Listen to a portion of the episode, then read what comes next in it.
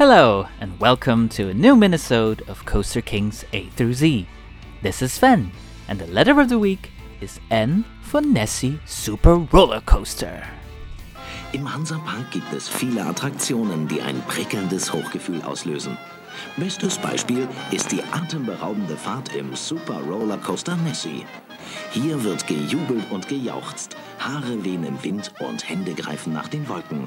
So nah scheint der Himmel. Even though that the name of the ride might make you think that we're going to Scotland today, no, for this episode we're going to Germany. Hansa Park in the north of the country probably rings a bell to most people for two incredible Gerstlauer coasters, the Schwur des Kärnan and Flucht von Novgorod. But the third major coaster of the park has been around for quite a bit longer. About 42 years ago, the then called Hansaland opened the first stationary coaster with a vertical loop in Germany, Nessie Super Roller Coaster. Before we dive into the ride itself, let's talk a little bit about the history of the park.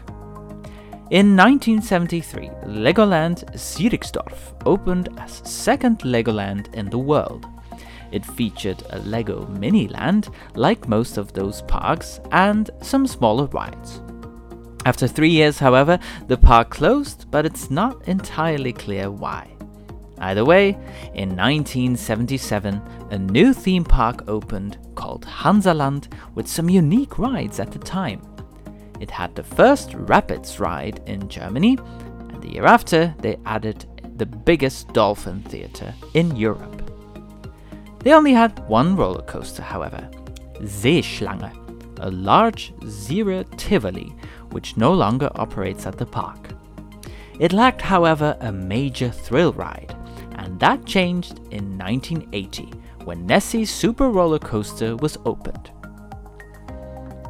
The ride has three trains with each seven cars. It got built for 5 million German mark, now 2.56 million euro at the time. Although it looks similar to the looping star model by Schwarzkopf, Nessie's layout differs as it's longer, slightly higher, and slightly faster. The biggest similarity between the two is the classic Schwarzkopf looping. But then it has a more airtime focused layout with a large 550 degree helix before the final drop into a snake mouth indoor final brake run. It feels less intense and thus more family friendly. A coaster with the same layout was built in Parque de la Ciudad, a park in Buenos Aires, Argentina. Aconcagua looked exactly the same without the tunnel, but also without the looping. Instead, it had a piece of straight track, which gave the ride a top speed of 93.2 km per hour, 57.9 miles per hour. Nessie, however, only has a top speed of 79 kilometers per hour, 49.1 miles per hour. Aconcagua closed in 2003 and stood standing but not operating for years.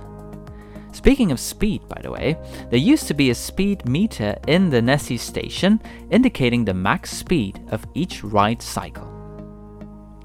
In 1987, Hansaland continued to entertain guests under a new name, Hansa Park. Still, with only two coasters, including the Seeschlange, that finally closed in 1992. A replacement came under the name of Rasender Roland, a custom Vekoma Junior coaster.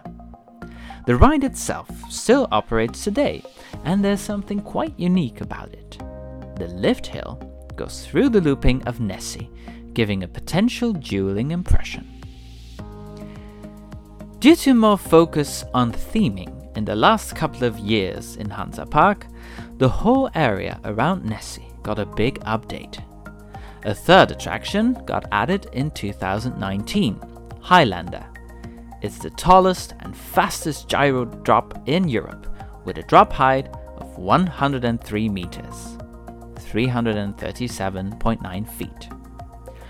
Rasender Roland got a name change to Royal Scotsman, and Nessie dropped the Super Roller Coaster part of its name. You might have guessed it already. The whole area got a UK theme and is now called Bezauberndes Britannien, which translates to Enchanted Britain. This gave Nessie a much needed makeover as it still had its 80s retro vibe theme. That's not necessarily a bad thing, but given the direction of the park, theming wise, it definitely improved. The station now has a castle look inspired by the Illian Castle, and the ride received fitting music by IMAscore.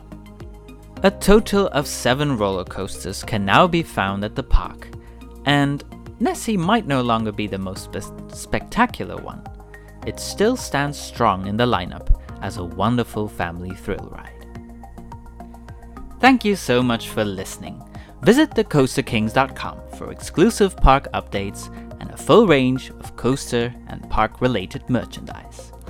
And please make sure to follow and rate Coaster Kings Radio wherever you're listening. For Coaster Kings Radio, I'm Sven Poplier, and join us next week for another installment of Coaster Kings A through Z.